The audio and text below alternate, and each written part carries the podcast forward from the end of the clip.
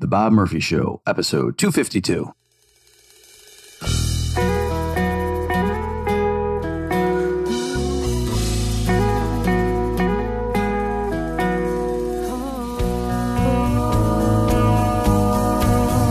There's a tidal wave coming. What you gonna do? Get ready for another episode of The Bob Murphy Show, the podcast promoting free markets, free minds, and grateful souls. It's your source for commentary and interviews conducted by a Christian and economist. Now, here's your host, Bob Murphy.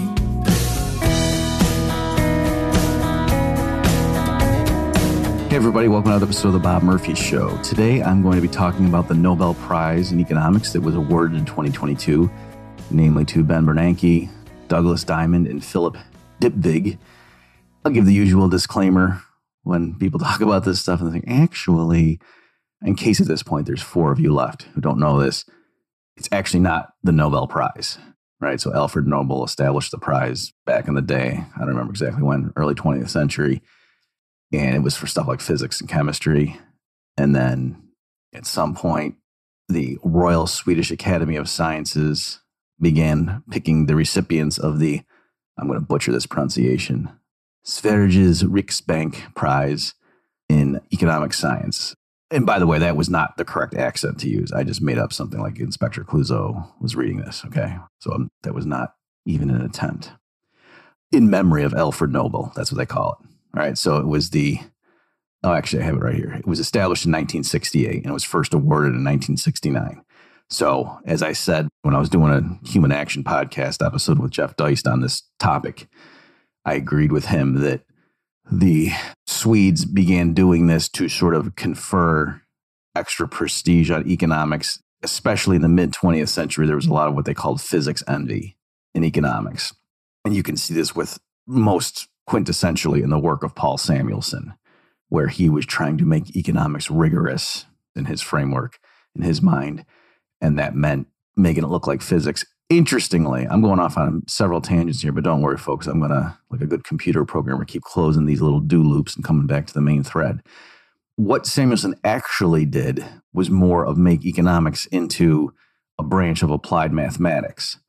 Because if you go get actual science journals and look at like cutting edge physics articles, they're not like theorems the way, you know, Samuelson's work was a collection of theorems and then other economists were like, "Oh yeah, that's so rigorous. That's awesome. We're doing that."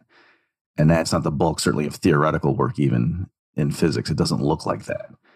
Okay, so there's rigor involved and yes, there's implications saying, well, if these are the assumptions of our model, then you know we can prove these are the predictions that would pop out of it rigorously and then let's go look at nature and see if that's indeed what happens but again it just it doesn't even have the same feel and that's not just me talking there was a guy oh boy i'm gonna blank on his name there's a quant who was a phd in physics in the 80s and then he started working for like salomon brothers and then he switched somewhere else and he wrote a book on his time on wall street and he said the same thing you know, so he was coming from physics and then he switched over to economics and finance and started reading all the literature there. And that he just thought it was funny that, you know, Samuelson thought he was being like a physicist and he wasn't. He was, I don't know if he named Samuelson by name, I can't remember. And I'm not even naming this author by name. So what does it matter? But definitely, I remember thinking, like, oh, yeah, right. I agree that that's the economists who in the mid 20th century thought they were copying the physicists actually weren't. Okay, so in any event, and so the point is, we want to have a Nobel Prize too, because the public, you know, every year when you say who wins the Nobel Prize in physics or chemistry, that helps to reinforce in the mind of the public this is a science, and we like science, don't we? Science lets us do things. It helps us understand how the world works and achieve our goals. And so, likewise, well, gee, if economists are winning Nobel prizes, then that must be a science, and that means as economists are out there busy working in their classrooms and offices and graduate schools that we must be figuring out how to better control the economy. And that's cool, right? So that's, I think, the rationale for that. So, anyway, I'll be talking about this episode. I'll put a link to my conversation with Jeff. Probably, if you're going to listen to that, it would make sense to listen to that first. you don't need to. It's not like I'm going to say, go listen to that stuff. And then here I'm going to just extend the analysis that Jeff and I laid the foundation for. But I'll get into details on this episode over here on my podcast that were, you know, more in depth than what Jeff and I talked about. So go to bobmurphyshow.com slash 252 for all these links. Okay, so I'll just go through this first Bernanke and then I'll talk about Diamond Dybvig because for one thing, it's the Bernanke stuff is more intuitive and, you know, he's more famous. Probably most of you are more interested in hearing my take on that. So the first obvious thing to talk about is, you know, was this political? So I don't know. And I don't just mean like in the cosmic sense that how could you ever really get inside someone else's head? I don't just mean that, or actually be getting inside their mind, right? Because I'm a dualist. But I I am suspicious, right? I don't think it's a coincidence that they gave it to Bernanke. Let me say this: given that they were going to give it to Bernanke, it totally makes sense they're going to give it to Diamond Dybvig too. All right, because they're what they won the prize for, and this is typical, where the prize will be for a topic, and then if there were multiple thinkers who contributed to the field's understanding on that particular topic, then the prize will be jointly awarded. All right, so that happens all the time, not just in economics, but other areas too. You know, in physics, like the guys who just won it, I don't remember their names, but they did work on like a spooky action at a distance that you had particles that get entangled the quantum level. And then even if you separate them really far apart, there's a sense in which it seems that they can communicate instantaneously with each other. And that was something where early on, when quantum physics was being developed, that was one implication of the model they were using. And Einstein famously disagreed with that. I think that was called the EPR paradox. It was Einstein and then two other people, one whose name started with a P and one whose name started with an R. I think that's what that was referring to. And so Einstein was trying to show, hey, you can't, information can't travel faster than light, right? Who said that? I did that too. 186,000 miles per second. It's not just a good idea, it's the law. So he was saying, you know, the current development of quantum physics, the way Niels Bohr and these guys are developing it, that can't be right because if it were, then you could theoretically imagine you have these particles that interact with each other and then you separate them by a great distance. And then, hey, we go and look at, pin down the mass of one particle over here. And then, according to quantum physics, that kind of implies that we must therefore be learning information about this other particle way over here now. And how could that be? You know, so in other words, like the researchers who are doing the experiment on the other particle way over here, two solar systems away, how could it possibly be that what we measure over here, in the first one, affects what they see? Because then wouldn't that mean somehow like the particles have to know, oh, what happened to my partner two solar systems away? Okay, so that kind of stuff. So anyway, the I got a lot of tangents today. Maybe it's because I know I don't have much red meat and I'm just killing time. Who knows?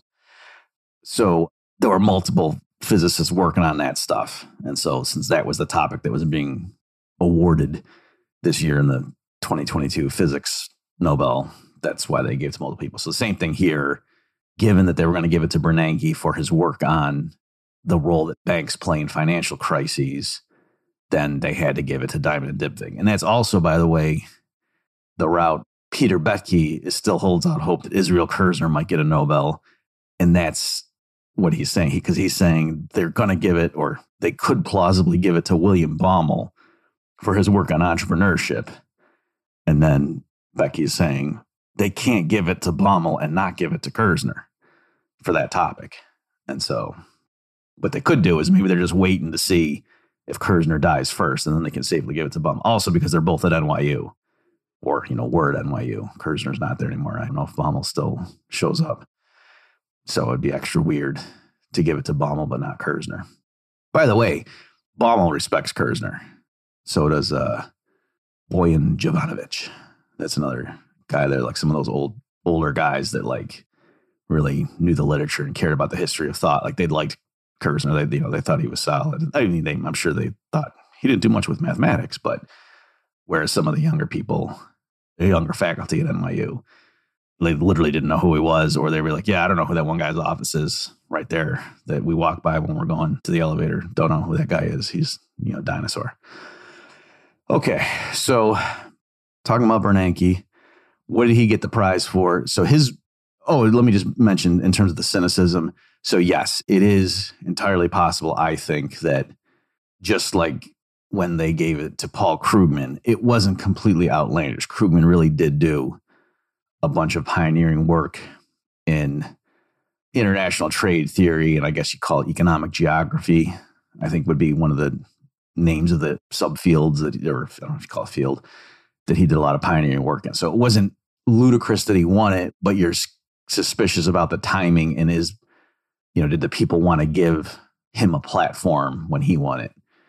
When given the role he was playing now as a public intellectual. So same thing here I don't know enough about the personalities involved to say whether this is true or not, but it would not surprise me in the least if they thought, you know what, we need to give a shot in the arm to the reputation of central banks, people like Bernanke in particular, as the global financial system's getting ready to go through another hiccup, let's call it.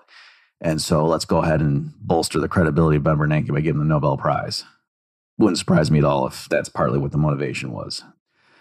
So, as far as Bernanke's actual academic work, though, so he really was before this prize came out. It's not like he won it people are like, oh, geez, kind of, you know, to give an idea, the way like Obama gets the Nobel Peace Prize and that was ludicrous.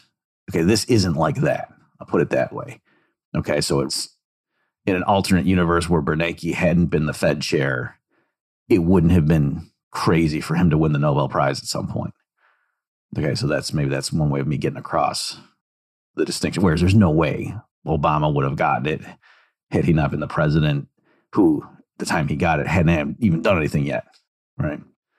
So Bernanke in 1983 had an article in the American Economic Review called Non Monetary Effects of the Financial Crisis and the Propagation of the Great Depression. Okay, so again, big picture, Bernanke shed more light on how banks operate in the market economy? What role do they serve? What function do they serve?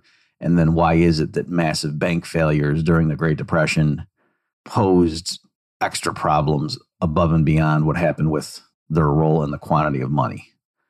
All right, so real quickly, let me let me say the intuitive thing first. Get it out of the system. So a lot of people, of course, were flipping out about you know, Bernanke getting it when, hey, he was the chief architect of the Great Recession and blah, blah, blah. And he was at the helm. And how could you possibly?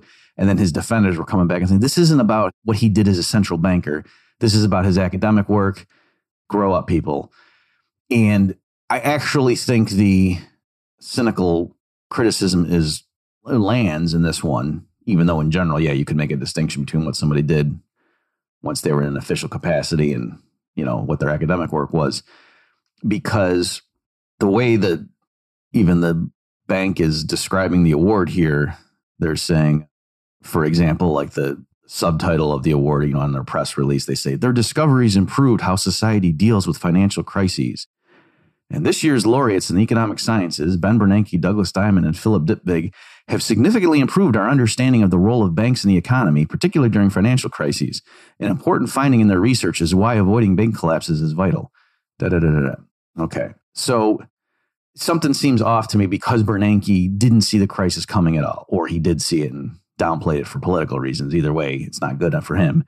So I'll link in the show notes page, if you've never seen it, the compilation called Ben Bernanke Was Wrong. And it just goes through and shows, even from before he was Fed chair, like he was on the, what was he? Was he the FOMC? I think so.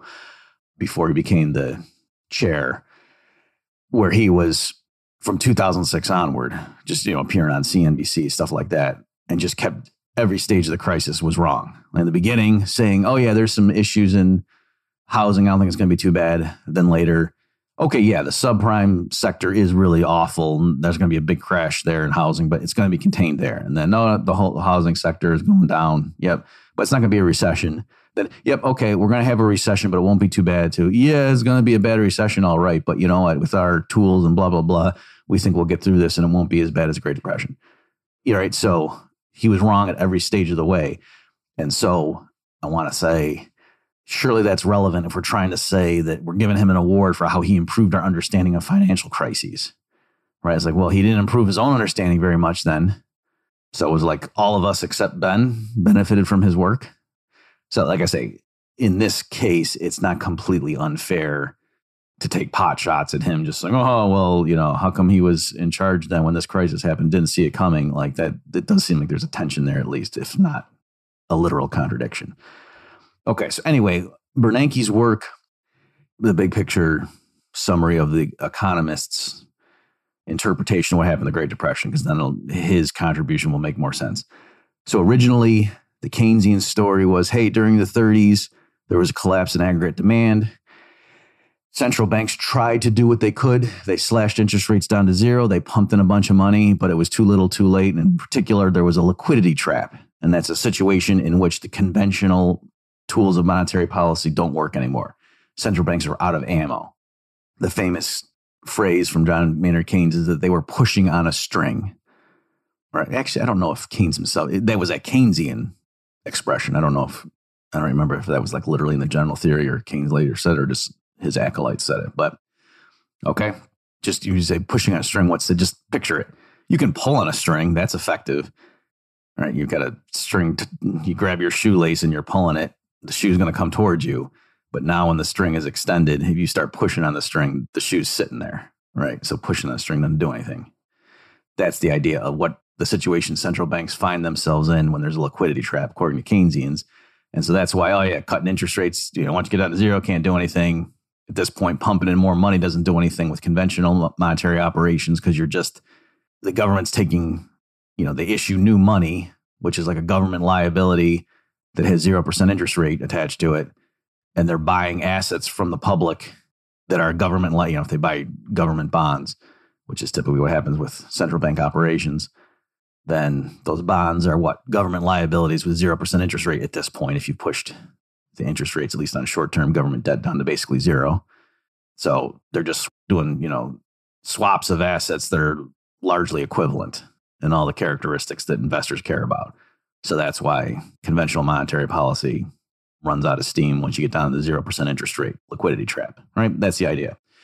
And so Keynesian said what happened in the 30s is monetary policy went kaput. And that's why you needed to have big government deficits to fill the gap in aggregate demand. Okay, so that was the prevailing narrative, and economists bought that for a while. Milton Friedman and Anna Schwartz come along and their monetary history, and they argue that no, what happened certainly in the US, it's not a story of the central bank doing everything it could and then run out of ammo. They blame the Great Depression on the Fed being asleep at the wheel, and specifically that when the panic started and then there were bank runs in the United States. And the way the fractional reserve banking system works is that if you pull your money out of a bank, it's not just bad for that individual bank, but it actually shrinks the quantity of money in the economy. And the reason it's easier to go the other way first. You got $100, you deposit it in your checking account, again, in a system that has fraction reserves. You still think you have $100 in your possession, right? It's just now instead of it being a $100 bill in your wallet, when you check your checking account balance, it says you got an extra $100 in there. So you still, you don't think you gave up your $100. So it's still in your cash balance, just the form of it's changed. But now, if the bank, let's say, it takes 90 of that and lends it out to other people, well, they now think they have 90 extra dollars that they didn't have before. And there's nobody in the economy who's down $90 because of that operation. So there's a legitimate sense in which the quantity of dollars in the economy just went up by $90 because you put your 100 in the bank and they lent out 90 of it. You know, specifically if you use monetary aggregates that include checking account balances, not just currency. Right? So going the other way, if you pull your hundred dollars out of the bank, you know, because you're worried your bank's going to fail or they're going to close their doors and not let you get your money for a while, you'd rather have 10 $10 bills sitting in your wallet than having the bank tell you, oh, yeah, you got $100 sitting in your checking account. Don't worry about it. Well, then that is going to pressure the banks to call in their loans or at least not extend them as they get paid. And so it's like the opposite of that transaction. So once the dust settles, you pulling your $100 out of the bank is going to shrink the quantity of money in society by $90. Okay. So in the early 1930s in the United States, there were massive bank failures. And the public, you know, where it runs on bank, the public's pulling their money out. And what happened is the quantity of money, I think if you measure it like by M2, went down by a third from like 1929 to 1933. The M2 measure of the money stock in the US went down again about by about a third. And so Friedman and Schwartz are saying, well, duh, it's not surprising that prices and wages collapsed and that we had this awful depression when the stock of money goes down by a third. Like that's a huge adjustment for the economy to have to make in any scenario. But at that point, when it was already reeling from, you know, the stock market crash and there were legitimate, quote, real economic imbalances that were hitting the economy. And then on top of that, you let the money supply drop by a third. What do you think is going to happen? So libertarian free marketeers liked that analysis because it was blaming the Fed, not unfettered greed and unregulated financial markets. This is what the Keynesians were doing to say, oh, yeah, well, we didn't have the SEC and all this stuff in the 1920s. So, no kidding, we had the Great Depression. Thank goodness FDR came in and gave us the New Deal, and now we haven't had another Great Depression since. Right. So, Friedman's story was appealing to right wingers because he was saying, no, no, no, it wasn't that the US economy was unregulated, it's that the Fed didn't do its job. So, it's blaming the Depression, at least the original, you know, the Great Contraction, the early period in the 30s, on government bureaucratic mistakes. Ironically, as Rothbard and other Austrians in that tradition point out, Friedman's argument is, in a sense, almost the exact opposite of the Rothbardian take. Rothbard argued that, yeah, the Fed caused the Great Depression because the Fed had loose policy in the 20s and blew up a giant asset bubble that then had to collapse or crash. Well, yeah, collapse works too. Right. So Rothbard didn't like that. And Krugman actually noted that too. Like he didn't, I don't think he linked it to Rothbard, but he did say it's kind of funny how, you know, the Friedmanites blame the Fed when their critique is the Fed wasn't activist enough. That seems kind of weird coming out of the laissez faire tradition. And I, you know, I'll give Krugman a point on that one. Okay. So that's the way things stood. And so Bernanke comes along in this 1983 article and he's saying, I don't know if I said it, it's in the American Economic Review, which is the most prestigious economics journal article. It's not like he wrote it for Rolling Stone. Bernanke is arguing that, okay, typically we look at monetary explanations, or that's one way of looking at what happened in the early 30s in the US, you know, in the wake of the contributions of Friedman and Schwartz. But he's saying typically we're just looking at the bank failures vis a vis their contribution to the collapse in the quantity of money. But there's something above and beyond that. It's not merely that, oh, yeah, all these bank runs that ended up, you know, killing the banks. It's not merely that, that meant the quantity of money collapsed. And therefore, that's why the Great Depression got so bad in the beginning there. He's saying there is a mechanism through which failing banks add to a financial crisis or exacerbate it above and beyond just that impact of the role and the quantity of money. And he he doesn't just say that like he uses empirical evidence to try to justify that claim which i you know I, I, read his stuff before when i did my book the politically incorrect guide to the great depression and the new deal. It's a good book if you haven't read it. It's a good book even if you have read it. So i read a bunch of bernanke's stuff on the great depression in preparation for that book but it's been a bit since i looked at it but he does stuff like just to give you the basic idea oh, you know, here we can see periods where there were bank runs and the quantity of money didn't shrink so much, and yet the effects on economic output were pretty bad. Here there were periods where, you know, the quantity of money shrank, but there weren't too many bank failures and the effects were different and blah, blah, blah. You know, so he was trying to isolate and show we really can demonstrate that there's something about bank failures per se that causes declines in real GDP or spikes in unemployment, whatever over and above the effect merely on the falling money stock. And so here it's, you know, as I say this stuff, it's pretty straightforward. It's, oh, well, because banks perform a vital function in the market economy. They link up savers and borrowers. And so if that function gets interrupted, well, then that's going to make the economy less efficient. Right. So that's basically the story, which there's nothing wrong with that, but that's the story. Okay, so that's how Bernanke contributed. And then the conclusion is this is why they say it's important to not let your banks fail during a crisis because you want to keep the credit markets working. It's not merely that you want to have this channel open so that the Fed can keep the money stock where it should be. And, you know, since the Fed typically gives money to the banks first and then they distribute to everybody else, that's not the only reason you want to keep the banks up and running. All right. And so then a lot of what happened under the Bernanke Fed was justified as like, oh yeah, see, this is we're drawing here on the insights of Bernanke's academic work. That's why we have all these programs from the Fed to keep the banks in operation, not just the commercial banks, but the you know investment banks, because Bernanke's work showed us that you know, banking is an important function in the market economy, and we got to make sure these institutions remain up and running. Okay, so that's the way they justified a lot of the stuff they did when he was at the helm. Even there, let me just mention real quickly, there was tension in particular with the Fed's decision in what was it? I think it was October of 2008 to begin paying interest on reserves. Incidentally, just as an aside for you purists out there, it's typical in the econ blogosphere to refer to it as interest on excess reserves.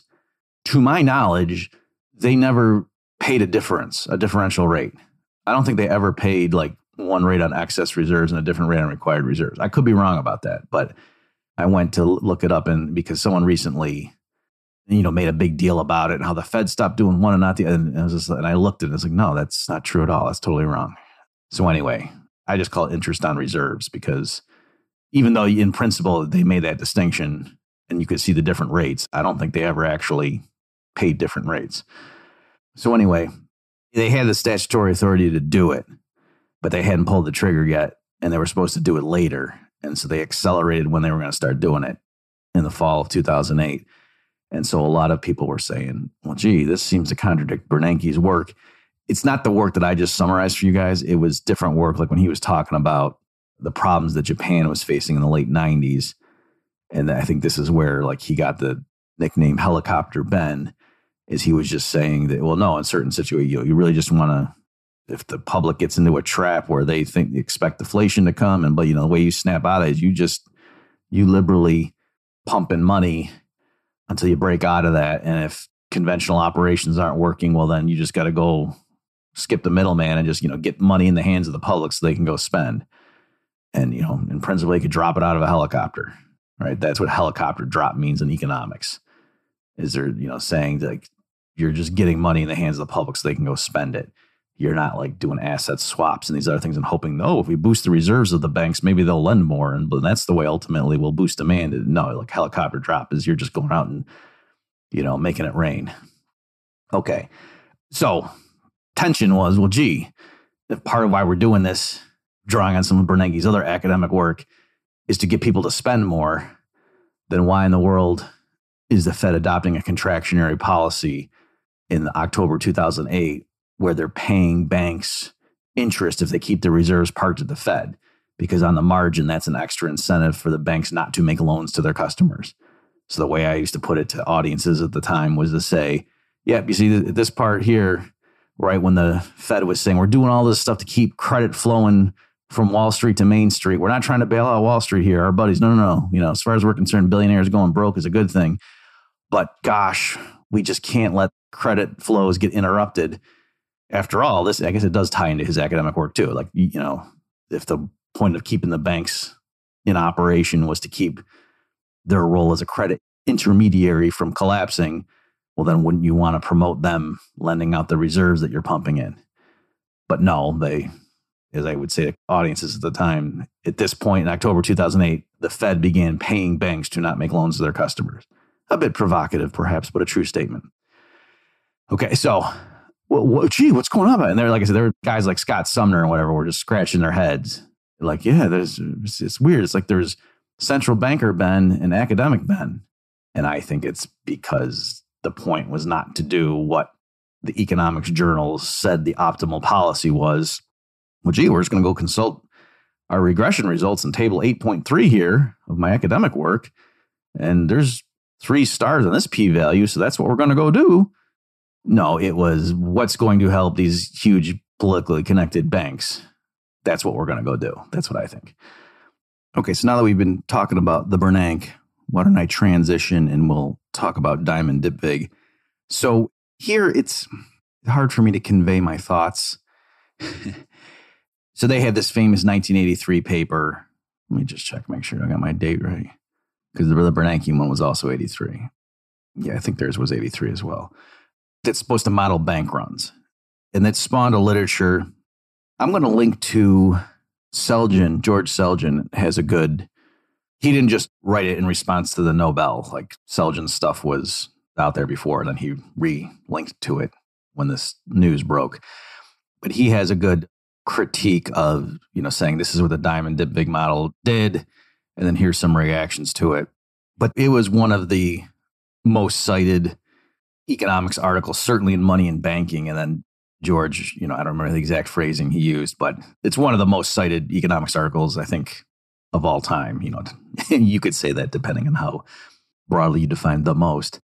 But this was a big deal, right? And I remember, just to give you folks an idea of where things stand in economics. So this is what I mean. It, it's hard for me to think of how can I explain the situation to people who are not hip deep in mainstream economics and don't know the literature. But on the one hand, like what they're doing in this model, it's real obvious and like the conclusions that are being drawn from it and everything are just like, well, you guys didn't know that. But on the other hand, it's well, these economists, they're not stupid, right? And the the problem is given the mathematization of formal economics, again, this is like going back to Paul Samuelson, and he exemplified this more than anybody. It's hard to do anything in an economics journal article and get the thing published, right? It's got to pass all these criteria of rigor. And so it's hard to do anything. So it's a blessing and a curse. On the one hand, whatever your model is that comes out of the other end and survives all those assaults that are placed upon it by the referees and so on, the thing is pretty robust. But then you're not sure when the thing comes out, is it applicable to the real world? I think in the social sciences, like in psychology, I know for sure they, they call it validity. So there they talk about, you know, does a research study, does it have internal validity versus external validity? And like I say, I know for sure they use this in psychology. I don't know if they use it elsewhere. And the idea is that, you know, if you're to try to figure out if if somebody doesn't wash his hands, does that affect how willing he is to shake hands with other people or something? You're trying to do some psychology experiment. And so the internal validity would be things like, well, did you do a double blind study? And, you know, this sort of thing. Did you try to make sure that the sample population is, you know, representative of the overall population thing? You know, stuff like that, where you're just doing to make sure that what you're testing is what you're testing. But then if you're trying to generalize the results and say, therefore, when people are worried about their health, that makes them less likely to interact with other people, well, then you're sort of extrapolating. So, like, what did you prove in the world of your little experiment? Make sure you did everything correctly internally. But then, how much can we generalize those results? So, that's the difference between internal validity and external validity. And so, that's in economics, I'm saying they have great internal validity that, oh, yeah, if it, especially if it gets published in a top journal, for sure, the agent in the model would do the thing that the authors are saying would the person would do in this equilibrium like there's probably not a mistake in the derivation of the theorem. But then to say, oh, and therefore that's why we need government FDIC, well, then that's a stretch.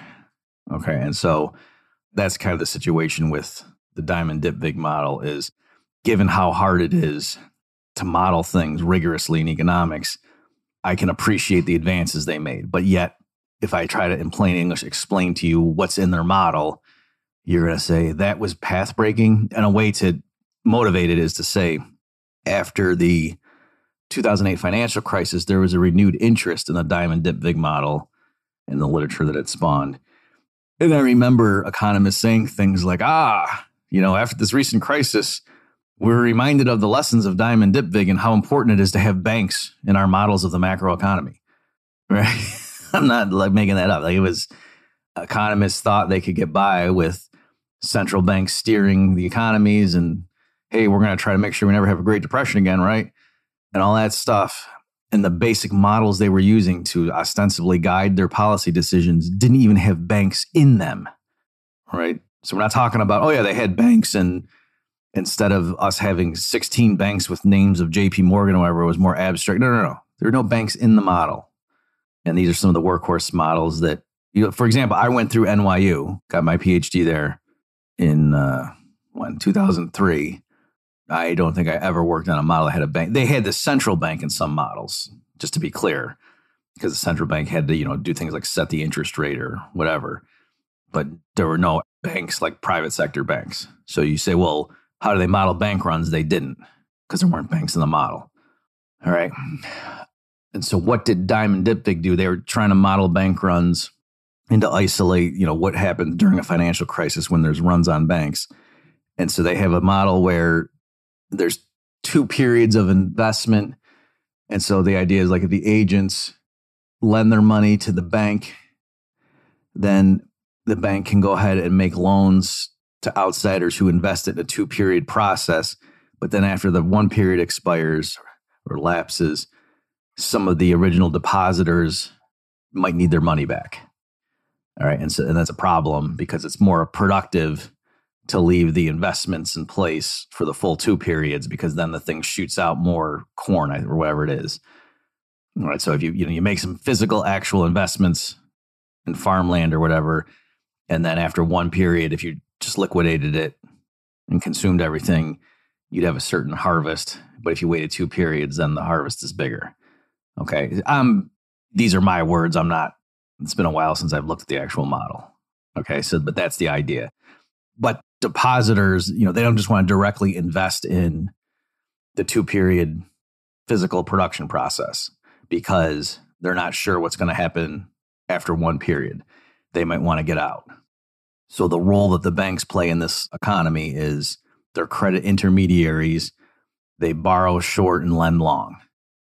Right? They're effectively borrowing money from the depositors and then lending it out to the farmers. Again, this is my words. I don't even remember if it was, I think it was corn, but something like that. Some generic production process. All right. And then, so that's the issue. And so then the problem is oh, if too many people try to pull their money out in the short term, then what's the bank going to do?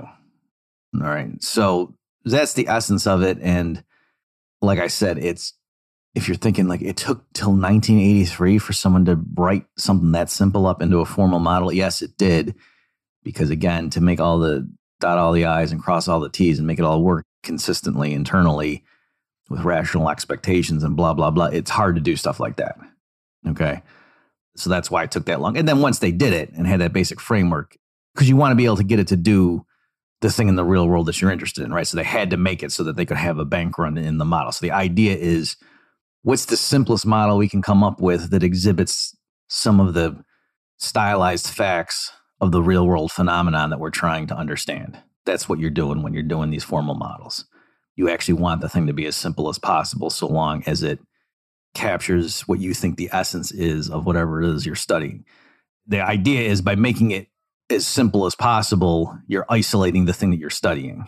You're not overwhelming the reader with all sorts of complicated details that really aren't relevant to the issue under study. That's the idea. Okay, so I liked their paper. You know, something wrong with it per se.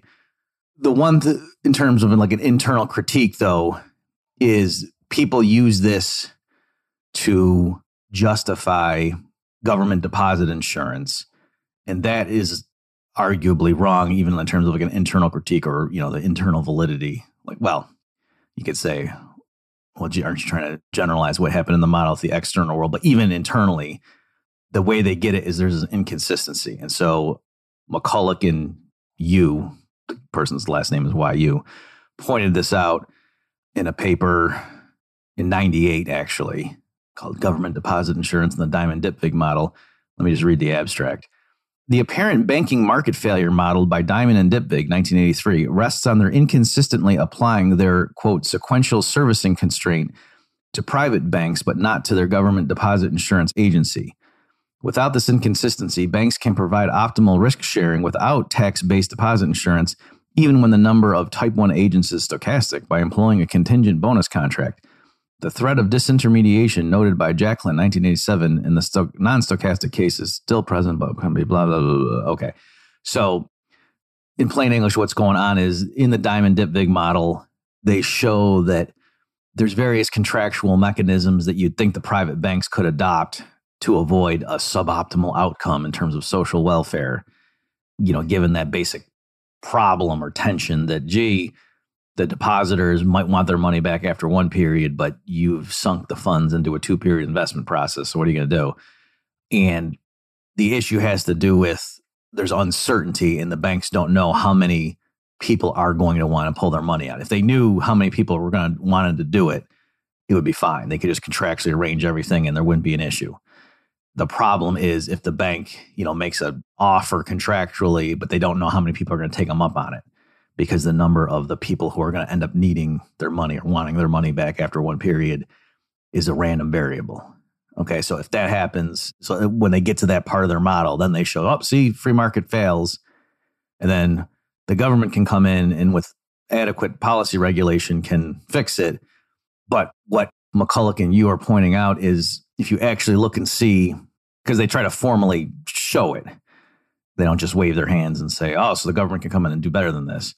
But they say, you know, if the government has deposit insurance and then they are allowed to sort of see basically in order to make the government deposit insurance improve on the decentralized market outcome, they were implicitly allowing the government to know how many people in the economy were going to need their money back, right? Because the government had to know how to set like the tax rate on the banks to fund the premiums for the deposit insurance. Okay, and so what McCulloch and Yu are pointing out is, wait a minute, if the policymakers have enough information to get that right, because if they set the wrong tax rate, you know, like, oh, we're really sure there's going to be a 90% bank withdrawal next period. And so we're going to tax all the banks accordingly. Well, that also would be suboptimal, right? That it's not enough just to say there has to be deposit insurance. They have to get some of the parameters right, or at least close enough. Otherwise, that's a cure worse than the disease.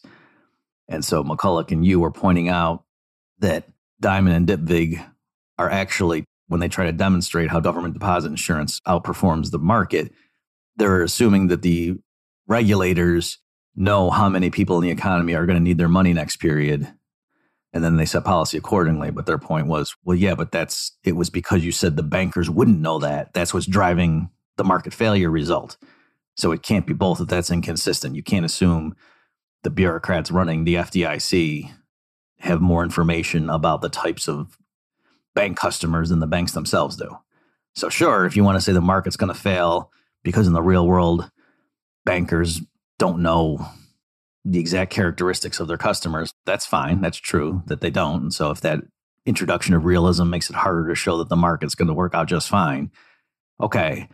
But then you can't show that the government's going to improve on that if you don't have the same real world consideration applying to the government officials. All right. So that's sort of like an internal critique. More generally, and I made this point when I was talking with Jeff, on the Human Action Podcast. Let me read you this excerpt from the Nobel announcement. You know, it summarizes the work of Bernanke and Diamond Dybvig and then says, these dangerous dynamics can be prevented through the government providing deposit insurance and acting as a lender of last resort to banks. And so my point was if you didn't know any better and you're just reading this Nobel announcement, you would think, oh, yeah, the 2008 financial crisis happened because we didn't have government deposit insurance and we didn't have a central bank acting as a lender of last resort. And then after everything blew up, people went back and read Bernanke and Diamond Dybvig and said, you know what? These guys really have been arguing for decades that there should be government deposit insurance and a central bank that acts as a lender of last resort. Let's go ahead and do that. But obviously, I'm being tongue in cheek. All, you know, since the 1930s, we've had both government deposit insurance and a central bank, one of which is justifications and ostensible missions was to act as a lender of last resort when there's a crisis. So again, it's showing that at best they paved the way for us understanding how those tools could help, but in the 2008 crisis, they did not. Unless you just adopt the thing and say, oh, things would have been even worse. had it not been for the wise intervention of the Bernanke. Okay, so that's the basic gist of their model. Let me, I guess, pivot and talk a bit about the Austrian take on these things. So, again, let me motivate it this way. Why don't I play a clip? Because when I was doing research for this, just to see, you know, exactly what's going on in the Diamond Dybvig model, if I'm missing anything, and it really was striking to me just how elementary these observations were. All right, so here I'm going to play a clip from from the Olin Business School. He's talking with Mark Taylor. This was posted in November 2017. And it's called 35 Years Later Diamond Dybvig Model of Bank Runs. Okay. And so it's this one academic, the dean of the Washington University's Olin Business School, talking to Dybvig about, you know, his model with Diamond. And let me just play a little clip just to show you what in my mind is like this is really simple stuff. Like this is stuff that if I were given a talk on banks, you know, I did do this for the Mises Institute. I had an online course several years ago where we were, you know, it was like money and banking. I forget the title. It was about money and banking in the Austrian tradition or something. And I mean, this was real simple stuff that I was explaining like in the first or second lecture about, you know, the nature of fractional reserve banking and how that's an issue and blah, blah, blah. And yet here, you know, this guy in 2017, the dean of a business school is talking to Dybvig and they're making really basic points. So here, I'll just, I'll play an excerpt just so you can see what I mean. So it's been, what, 35 years now since the publication of the original Diamond Dybvig paper. And that's had a tremendous influence on the banking industry, and on financial regulation. Can you tell us what the essence of that model is? What is the key message of the model? The key message is that banks tend to be fragile because of the services that they provide.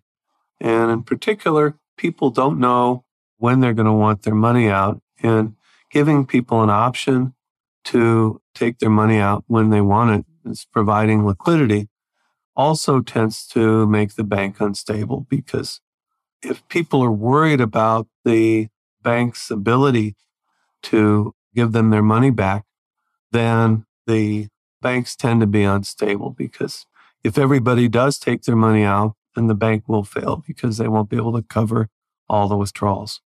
So I guess the point is, though, so if we're putting our money into a bank, have a checking account with a bank, the bank may take that money and lend it to a firm that invests it. So in a sense, my money is liquid in the bank. I can get it out anytime I want, but the bank may have lent that money and lent other people's money and have that tied to an investment that can't be liquidated, illiquid investments. And I guess if we all take our money out at the same time, that's the problem is that there'll be a, the run on the bank. The bank will become unstable. Yeah. Yeah. So the one of the benefits that we get from the bank, and this is the benefit in the model, is that it creates liquidity. It provides this maturity transformation. So the assets are usually illiquid, longer term assets, and the liabilities are shorter liquid assets. So depositors can take the money out whenever they want to, but bank loans tend to be illiquid. Okay, so your mileage may vary. Maybe you're going to be slapping your forehead and saying, "Holy cow! I never realized the implication." But again, for those of us in the Austrian tradition, you know, we famously Austrians fight about fractional reserve banking more than anything else. I guess lately we fight about whether Hitler got a bad rap, but that's the thing we fight about all the time. So this is like, you know, Austrian stuff. Let's call it 201 as opposed to 101. And so it's funny to hear you know, these people talking about it like that. So the basic problem. So here, I'll just I'll wrap up this discussion just by summarizing the Austrian view of what causes the financial crisis.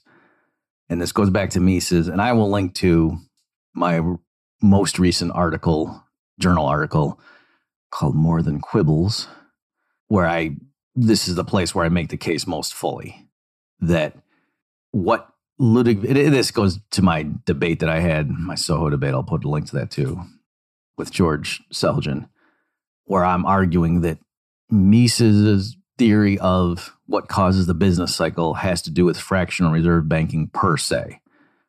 That I think it's slam dunk that Mises says fractional reserve banking in a market economy causes the boom bust cycle.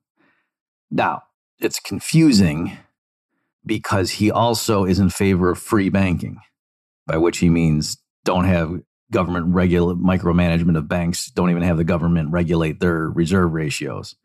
But when you go and look into more about what's going on there, it's because he thinks the best way to limit the issue of what he calls fiduciary media, the best way to keep the reserve ratio pretty high is to just have there be open, free competition among the banks. And Mises is worried that if the government comes in trying to micromanage it, they're actually going to end up giving privileges to the banks and then in a crisis allowing them to have lower a lower reserve ratio than they would under pure laissez-faire and open entry into the banking sector. Okay. So that's the way I'm reconciling. And I, I have never seen Mises argue. He says other things that are complementary to fractional reserve banking in the sense like saying they did allow for some benefits. You know, he says like when there was when the demand to hold gold went up around the world as like the division of labor and world trade sort of encompassed the global economy. Had you not had fractional reserve banking, there would have been you know a more painful need for prices to fall, stuff like that. You know, okay. But that doesn't change what I'm saying that he consistently throughout his career said fractional reserve banking per se causes the boom bust cycle. Okay. So, what's the mechanism, just real briefly? Because Mises thinks interest rates help coordinate production plans over time with consumers' desired consumption plans over time. And so, you know, this here I'm being very loose. If people, if their patience increases, if they're willing to defer present consumption in order to get more enjoyments down the road, how do the entrepreneurs know to do that? Like they need to adjust production accordingly. They need to shift out of making hamburgers and sports cars in the present and use today's resources to build tools and equipment and other things that will help augment productivity so that we can build more hamburgers and or, you know make more hamburgers and sports cars and plasma screen TVs and stuff 10 years from now. Right? So there's a there's physically there's trade-offs involved and if you're willing to reduce the consumption you get today that allows you to make things that increases the amount of consumption you can have in the future. And so the interaction of those two things is partly effected through adjustments in interest rates. And so, again, just real loosely speaking, if people want to defer consumption today in order to consume down the road, what do they do? They save more out of current income. And then, oh, if you go and deposit it with the bank, that pushes down interest rates. That gives a signal to entrepreneurs that now it's more affordable to invest in long term projects because the interest rate's lower. And so then they go ahead and borrow more funds, invest in longer term projects because now the new interest rate structure, the present value of you know a project that involved investment up front and the revenues only came in down the road. Now that might go from being a losing venture to being profitable with the new interest rate plugged in. And so you're going to go ahead and invest in that project now, whereas you wouldn't have before when interest rates were high. Okay, so that's the way in which you know the decentralized market economy mechanism allows for changes in household desire concerning the timing of consumption to get into the production plans of the entrepreneurs. And so that society's scarce resources are deployed in ways that the consumers would appreciate. Okay, so that's how it works when things work out well. Now, what happens? You're in original equilibrium. The households have not changed their consumption desires, they have not become more patient, but instead, the banking system creates more money. And the way that money enters the economy is through the credit markets. And Mises says that in general, that's going to raise prices, but it doesn't just all happen at once. It's sequential, and the early sectors into which that new money hits are going to see their prices rise first before it sort of percolates around. And so if the money is coming in through the credit channel, this the new money. It's not a helicopter drop. It's that the banks loan the new money into the hands of the public, which is what happens. Then the price that gets distorted first is the interest rate. Specifically, like the price of bonds goes up. And so interest rates go down. Or intuitively, the bank creates a bunch of money and has to lend it out. Well, the only way to get the public to borrow a higher quantity of funds now than they did 10 minutes ago is to lower the interest rate. But the falling interest rate in this scenario is not because the public's patience has grown and they're saving more, they're not saving more. And so Mises says that sets into motion an unsustainable boom where the entrepreneurs are taking society's scarce resources and they're investing them in longer term projects that society collectively is not willing to finance. They don't have the patience to wait for these longer projects to yield their harvest. And so that's the fundamental mismatch. And that's why there's what's called malinvestments during the false boom period. All right. So that's the Misesian story about how banks, by flooding the market with new money and pushing down interest rates to artificially low levels, sets up the boom bust cycle. So, specifically, how can banks do that? It's because of what's called fractional reserve banking. If banks could only, well, let me put it this way this is the last thing I'll say. Banks perform two basic functions they're a place of storing money, storing, you know, currency or gold coins, silver coins, if that's what the money is in your economy, for purposes of safety and convenience. So you don't have to have, if you want to have like $20,000 in quote cash to your name, you don't have to carry around in $100 bills in suitcases. You go put it into a bank where they have vaults and armed guards and insurance and all this stuff. And they just give you a debit card or a checkbook. And so that's the way you can still have access to your money and still buy things, but you're not carrying it around because that's vulnerable and bulky and inconvenient. All right, so that's one function that banks serve. Another function that banks serve is acting as credit intermediaries, where they link up savers and borrowers. And so here it's like, oh, if you know you don't know what you want to do with your savings, you want to give it to the bank, they're going to offer you a modest interest rate. And then the bank goes out to home buyers and evaluates their credit worthiness and gives them mortgages. Right. So you, you don't have enough to lend to a person to buy a house. And it's not even like you and 10 other people are going to go in together and fund one mortgage because then if that person defaults, there goes your life savings. Right. And so a much better approach is you and thousands of other people deposit your money, or let's just say lend your money to the banks. Then they have their experts go out and evaluate applications for home purchases. And then they, you know, give the mortgages based on credit worthiness and the term structure and blah, blah, blah.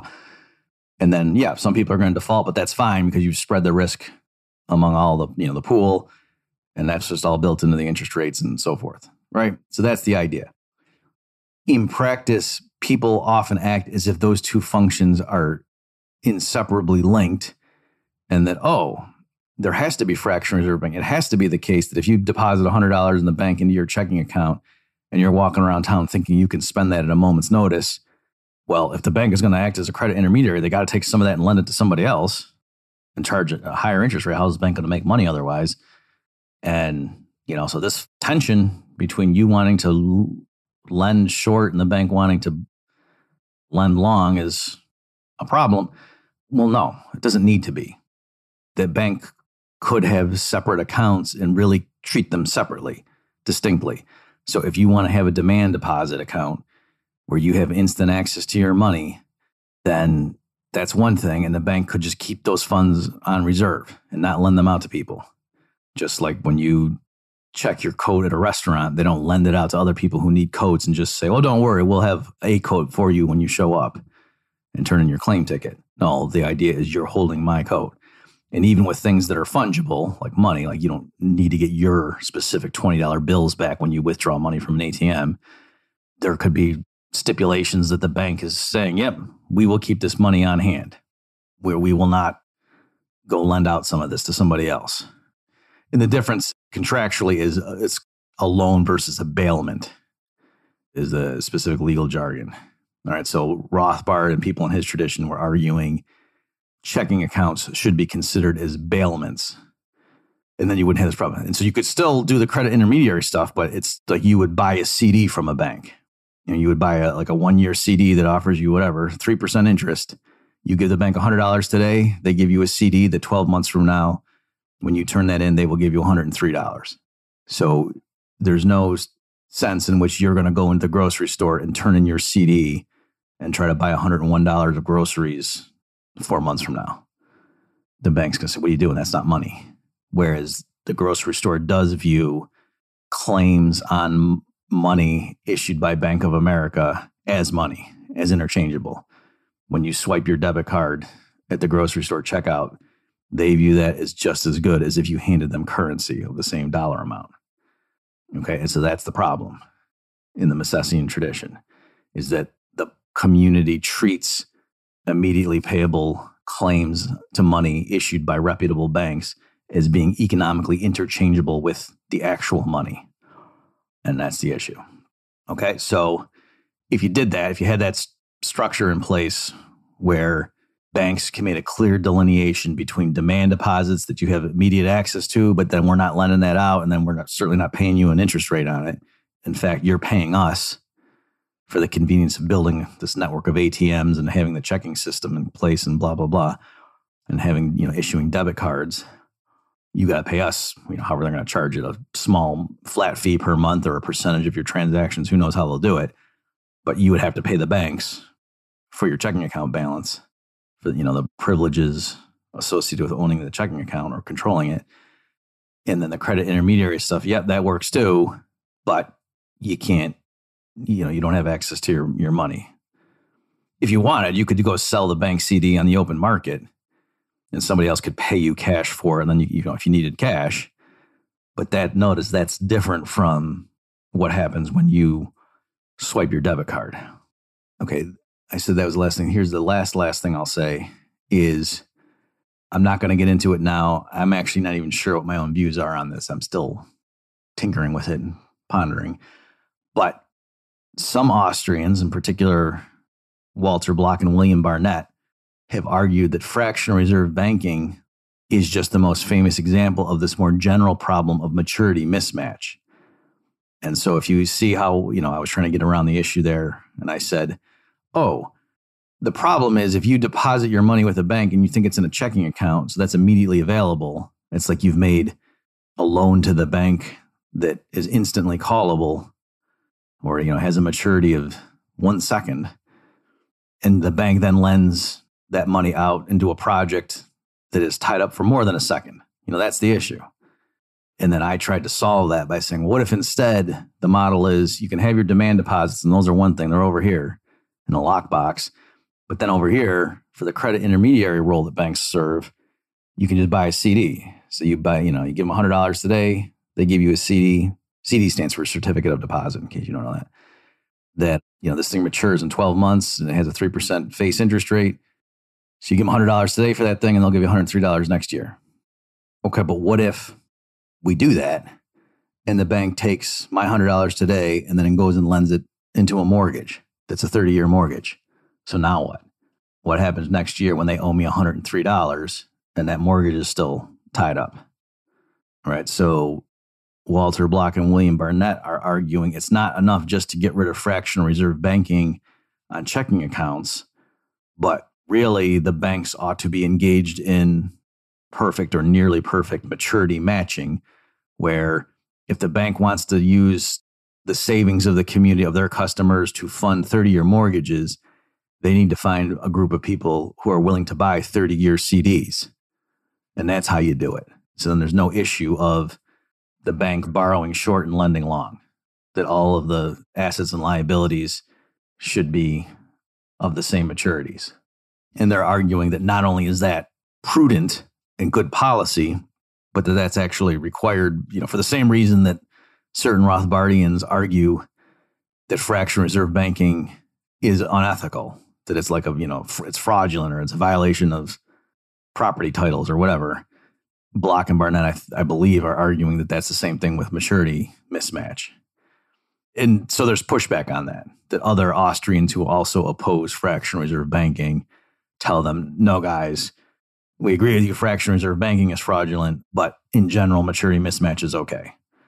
So anyway, I'm just um, mentioning that just to because that's an interesting debate and also kind of helps clarify what you, because I think a lot of Austrians want to do the second approach. They want to say fractional reserve banking when it comes to checking account balances is seriously problematic, arguably even fraudulent, but they feel like maturity mismatch in general. Yeah, maybe it's a bad idea. Maybe banks should watch out. So they end up sounding like Selgin and White on the broader question of maturity mismatch, but they sound like Rothbard when it comes to checking account balances. So it's just kind of interesting, and it's good to go through that debate to really refine your intuition and see, well, gee, what what I actually am I trying to say? Why is it that if you do disagree with Selgin and White on the fractional reserve banking stuff, then do you go full Block Barnett or do you never go full Block Barnett? Okay, for links to a bunch of stuff pertaining to this discussion, go to bobmurphyshow.com slash 252, and I'll see you next time. You've just experienced another episode of The Bob Murphy Show, the podcast promoting free markets, free minds, and grateful souls. For more information and to subscribe to this podcast, visit bobmurphyshow.com.